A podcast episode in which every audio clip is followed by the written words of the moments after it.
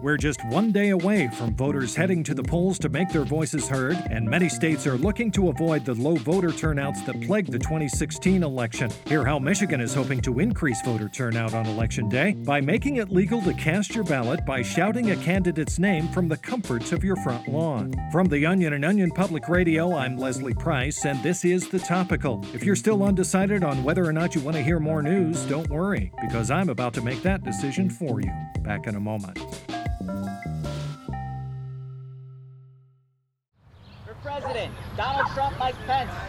Kamala Harris. Donald Trump, Mike Pence. Third District House of Representatives leader, Hillary Shelton. That's the sound of what Michigan election officials are hoping will amount to a record voter turnout in the 2020 election. OPR ballot correspondent Marcy Hammond joins us now with more. Marcy, these voters are sounding loud and proud. That's right, Leslie. After an abysmally low voter turnout in 2016, Michigan decided to do away with much of the red tape that so often prevents voting and allow Michiganders to cast their ballot by simply walking outside of their house and yelling the name of the candidate they wish to vote for. Mm-hmm. And so far, early shouting numbers are already far exceeding those of the last election. Here's Lydia Gibson from the Michigan Bureau of Elections explaining the new process. We have poll workers driving around city streets and back roads, logging all of the verbal ballots to ensure everyone's screams are heard loud and clear. It's safe, it's secure, and it's impossible to hack. Impossible to hack? That's right. Michigan officials are saying this method is just as, if not more, secure than traditional voting methods. Hmm. But some critics say it could be even more susceptible to voter intimidation and suppression. Opponents are pointing to Georgia's failed attempt at a similar voting option in 2018 to show why it just doesn't work. Take a listen to this audio from a Georgia voter who feels they were not able to cast their vote fairly. For governor, Stacey. I cast my vote for Stacey Abrams. That is alarming, and I'm sure some of those longer ballot measures could really take the wind out of you. But how do voters in Michigan feel about the method? Overall, voters are in favor of pretty much anything that will alleviate long lines at the polls. Plus, sometimes it just feels good to scream at the top of your lungs. Mm-hmm. But I did speak with some Michigan residents who voted by scream back in the 2018 midterms, and they had some concerns. I just don't trust it. Two years ago, I was just calling my son in for dinner. He's only seven, but he's been the mayor of Kalamazoo ever since, and he has no idea what he's doing. I know. I say vote, but they can't understand the vote. So, no vote for me. Well, as you just heard, many voters are simply too drunk to properly articulate their choices, but it's not just the inebriated who are skeptical. I spoke with one candidate from 2018, Giuseppe Panicucci, who believes this new method of voting may have cost him a shot at county treasurer. I heard all sorts of pronunciations of my name during the election. Panchuch, Papachucci, that Italian. And every time that happens, that's a vote that goes unheard. We're just always going to be facing an uphill battle against the Smiths and the Johnsons of the world. And Panicucci isn't totally off base. Surveys show with every additional syllable in a candidate's name, voters are exponentially more likely to just give up halfway through, go back inside, and have a snack instead of voting. Wow, that does sound concerning for some of the local candidates. But what about nationally? Could this new method of voting have any untold effects in the presidential race? Oh, not at all. Michigan may be a tight race, but regardless of who wins the state, the presidency is still expected to be decided by four people in a Wisconsin suburb and one recluse in the backwoods of North Carolina. Just as true democracy should function. Thank you, Marcy. That's OPR's Marcy Hammond. We'll be back in a moment.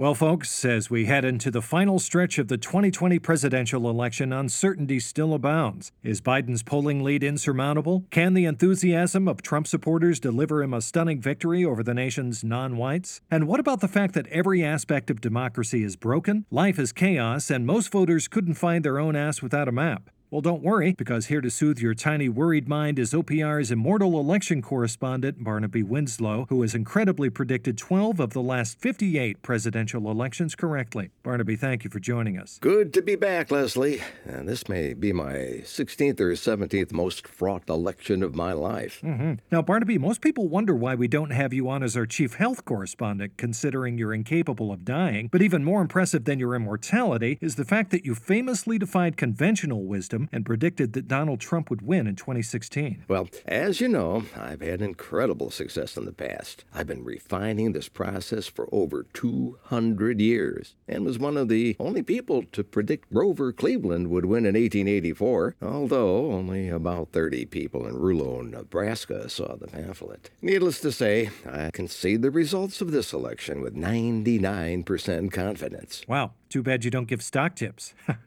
Now, you've been predicting elections ever since finding that amulet in 1642 and have a ton of experience in the field. What do you say to skeptical people who think polling accuracy has been scattershot recently? I stand by my methods and my results, even if some people don't understand how probability works. I'll admit I missed pretty big in 1904 by basing my model on the rye harvest. Hmm. But I don't blame people for being skeptical. Statistics is like alchemy, it's as much art as it is science. Hmm, interesting. And how has your model performed in other years? Well, we certainly hit a rough patch in the 1830s and 40s when I was accused of being a sorcerer on account of my divination research and also being 172 years old at the time. Hmm. So that hurt my model for sure, but I was right that the country wasn't ready to elect Abraham Lincoln. People didn't listen to me, and look how that turned out. That is an impressive amount of time and research, but ever since you picked Romney to win in 2012, you've had your fair share of naysayers. Have you adjusted your model to account for that? Well,